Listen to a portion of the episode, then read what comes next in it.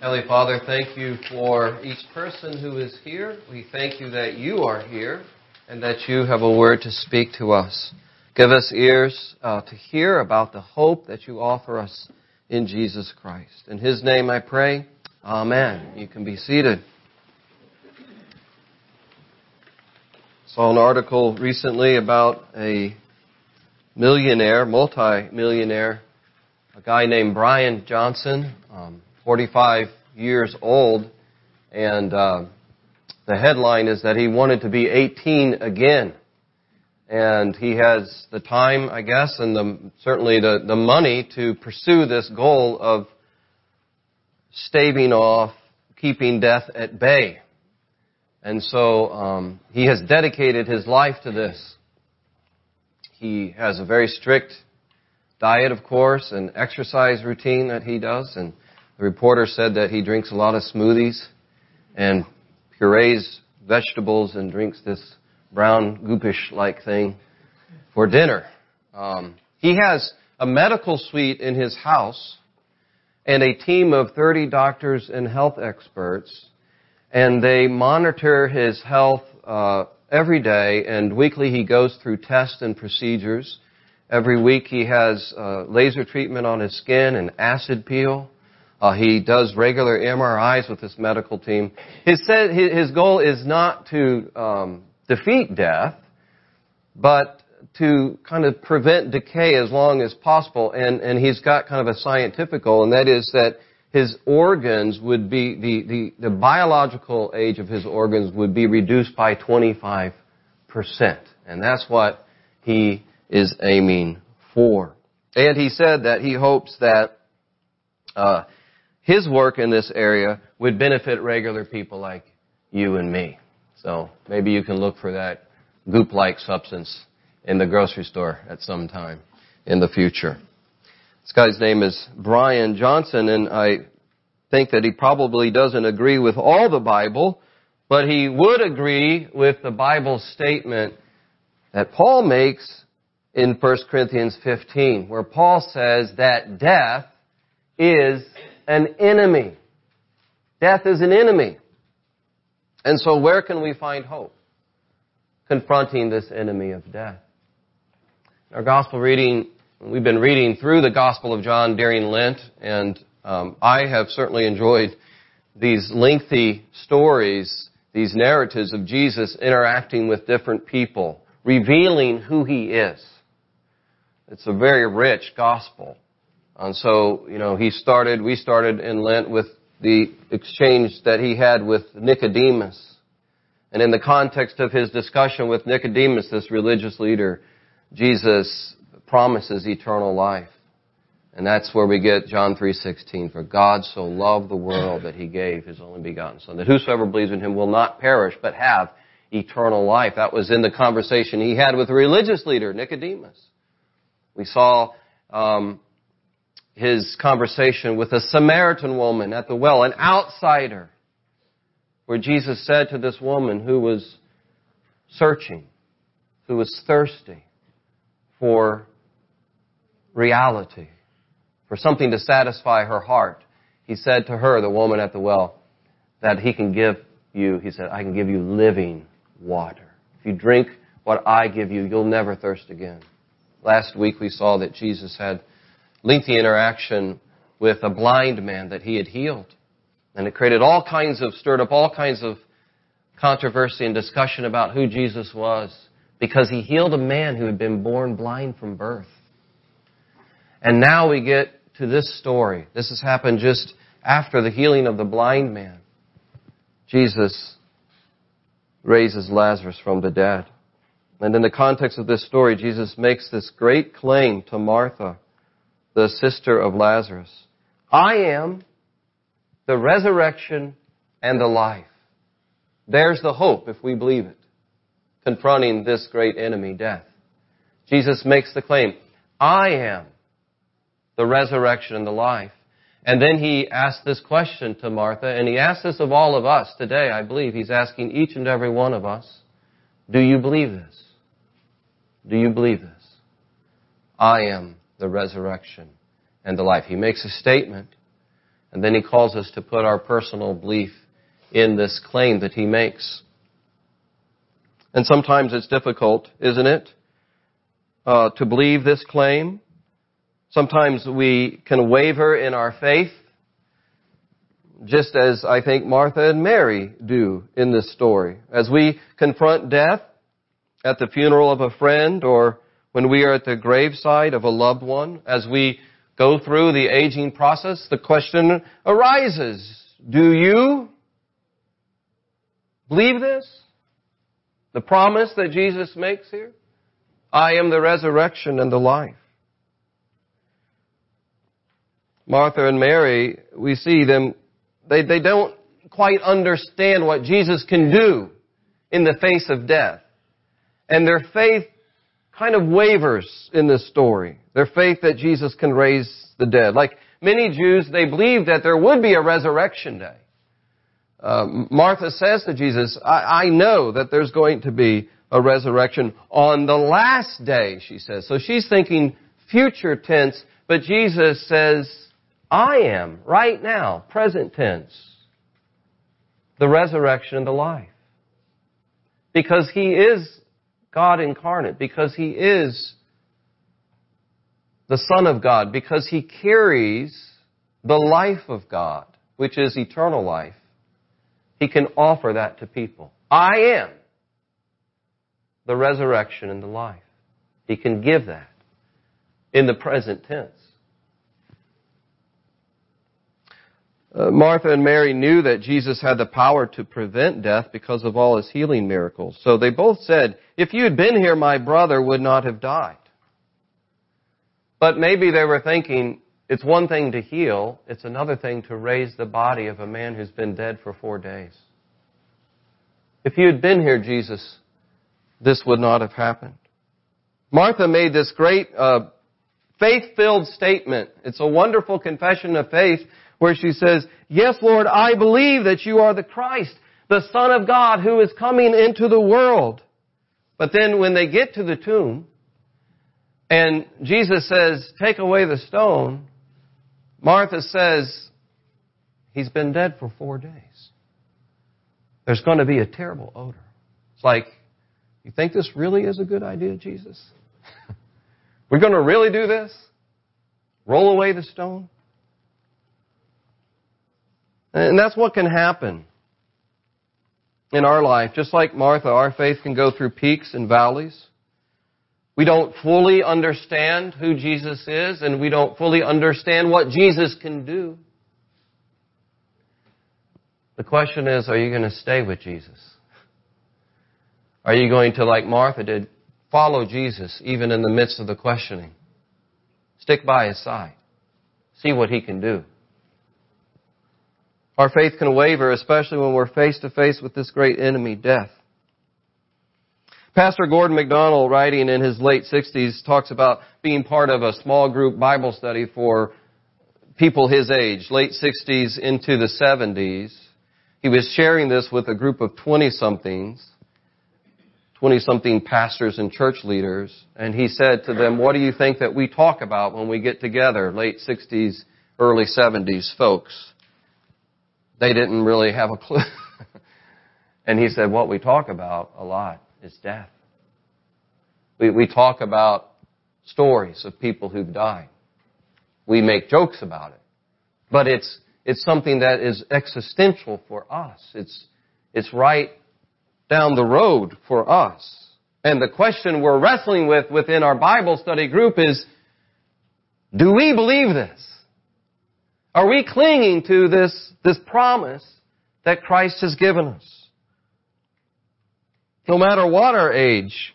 I, I, I, agree with this statement by a guy named Warren Wiersbe. I wonder if you agree with this statement. He says, if Jesus can do nothing about death, then what else, whatever else he can do amounts to nothing in the end.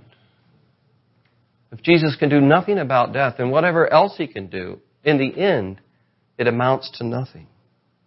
So in the midst of our questions and our wavering, Jesus throws out this promise. It's like a man throwing a rope to a drowning man. Cling to this. This promise. I am the res- resurrection and the life.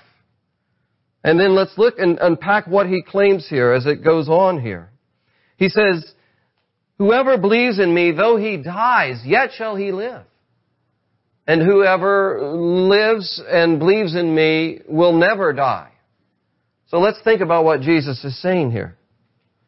Whoever believes in me, though he dies, yet shall he live. So Jesus does not call us to deny death. Physical death. Lazarus is really dead. There's no doubt about it. Four days in the tomb. His body is decomposing.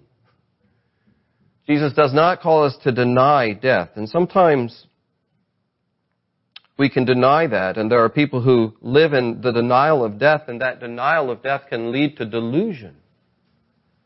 In fact, there's a, a Harvard doctor named Atul Gawande who wrote a book called Being Mortal, and he said that, you know, we are trained as doctors to fight death. Medicine is about fighting death and disease.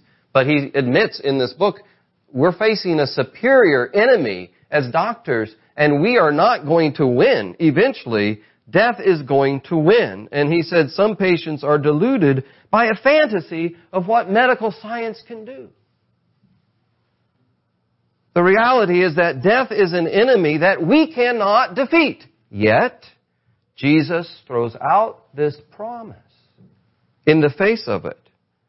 If you are in me, Jesus says, if you are trusting in me, if you are related to me by faith, though you die physically, yet you will live. And the reason is this, because in the Bible, life and death are not to be thought of, as one writer says, as existence and non-existence. See, apart from belief in God, death is extinction. It's the end. That's it. But that's not how Scripture talks about it. Life and death are not to be thought of as existence or non-existence, but two different states of existence. It's not extinction, it's a different mode of existence. Though he die, yet shall he live. He will live in the eternal presence of God because he's connected to the eternal life of God through Jesus, you see. That's our hope. And then the parallel to this is the one who lives and believes in me will never die. And there he's talking about the second death. There's the physical death of the body, but there's something the Bible says that's worse than physical death, and that's spiritual death that is alienation from the life of God, who is the very source of our life, who is the very source of love, who is the very source of all that is good.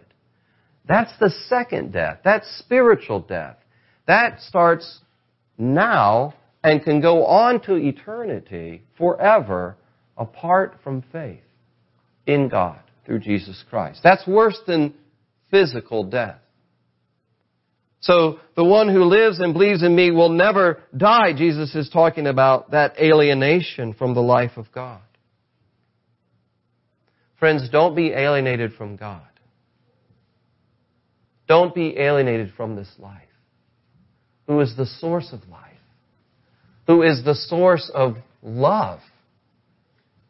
Don't be alienated from the life of God who is light because that way leads to darkness as Paul, as John has been saying. He's been making this contrast, hasn't he, all through the gospel between light and darkness. There's light and darkness.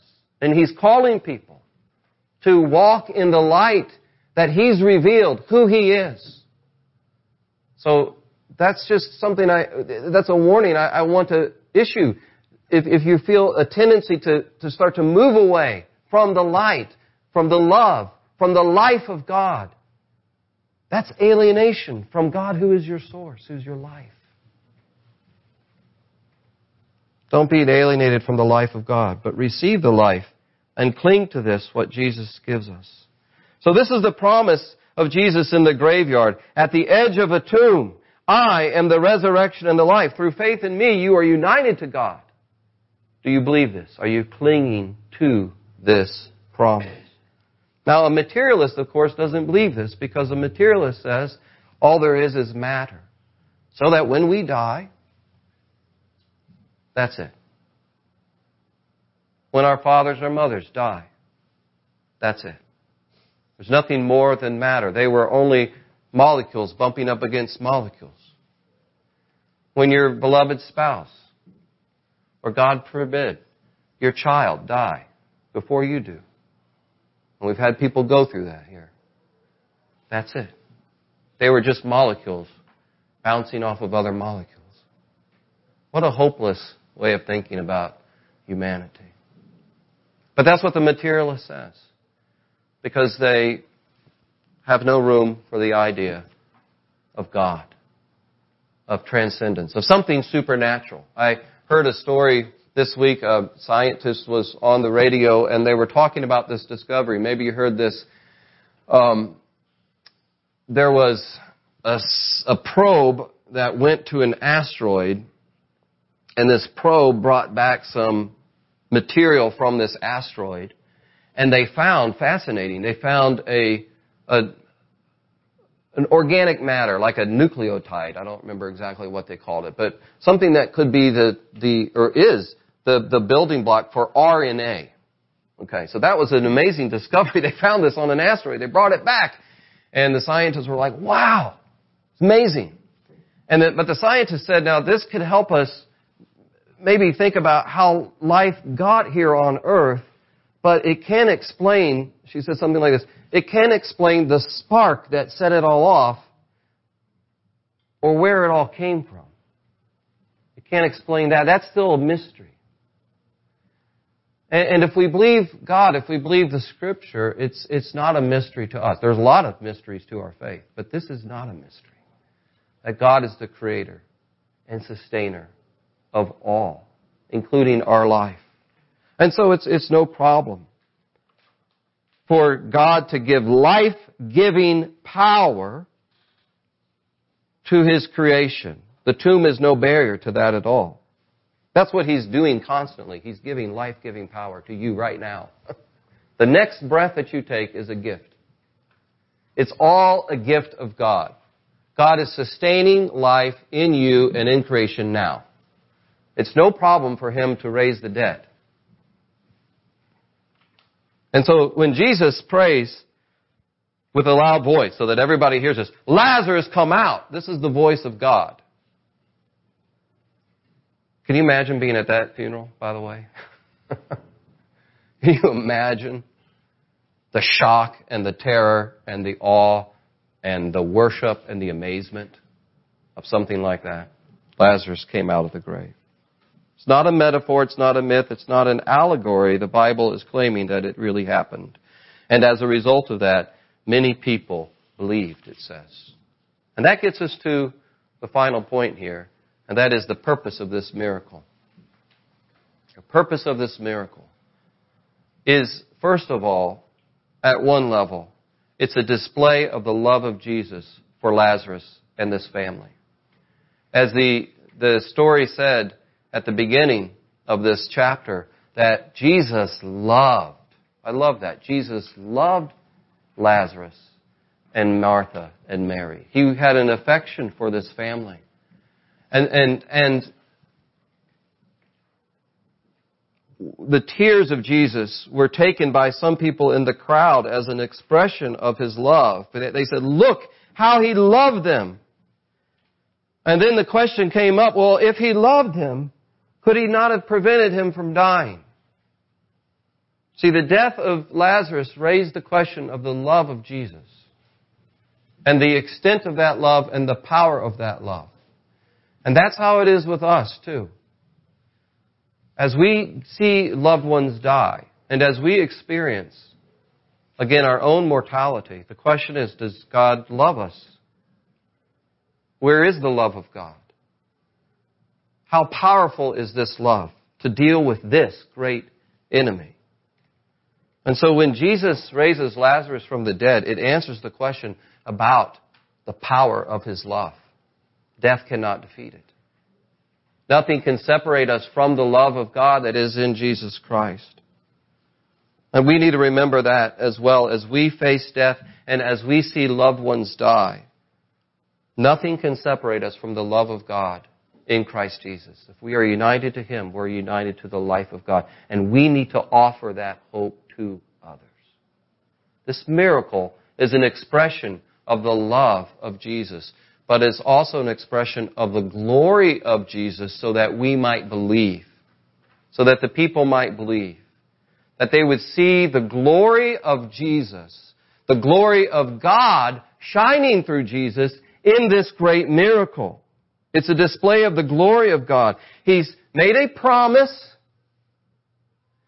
and now he's going to prove, and he does prove, that he can fulfill this promise. And now he wants us to believe in his person, you see. You've got the promise, you've got the proof, you've got the person behind the promise. Will you see the glory, he's saying? Will you see the glory of God shining through me in this, and will you put your trust in me? How glorious it is that Jesus can defeat this enemy. An enemy which the Harvard doctor said, we can't defeat this enemy. An enemy which the millionaire said, I'm doing the best to be 18, but I can't defeat this enemy at the very end. No, Jesus can. God can. He did it with just a word. Lazarus, come out. That's the power of God. Our culture preaches to us that we should trust in ourselves, that we should optimize ourselves somehow. Self-optimization, that's kind of a, a buzzword that's going on. You, you, you self-optimize through positive thinking by, by manifesting what you want to, really want to happen. If you really, really believe and click your heels three times, you can make things happen in your life.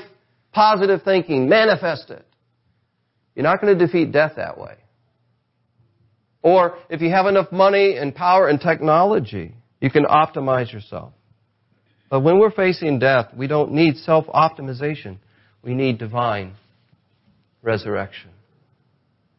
We need what only God can give us. Whether we're talking about physical death or spiritual death, alienation from God, Jesus says to you, to me, I'm the resurrection and the life. He did these things that we might believe. That we might keep believing. That we might keep looking to Him. Trusting in Him as the source of the life and the love that we need. Let's trust Him now and always. Amen. Let's pray. Lord, thank you for the promise that you give us in Christ, the glory that we see in Christ, and help us, Lord, to reflect on these things. What would it mean for us to believe this today? What would it mean for our friends and family to believe this today? That you are not a God of death, you are a God of life. What would it mean for us to ask you, Lord, to help us to believe this more and to see your glory shining through Jesus? Oh, I pray, Holy Spirit, that you will open our hearts and eyes to see these things. These things that can't be seen in the natural, but need to be seen through the power of your Spirit. That's the only way. And so grant us the grace to see these things, to believe them now, and to continue to believe them amidst the questions and the misunderstandings, to stay close to you, Lord Jesus. It's in His name we pray these things. And everyone said, Amen.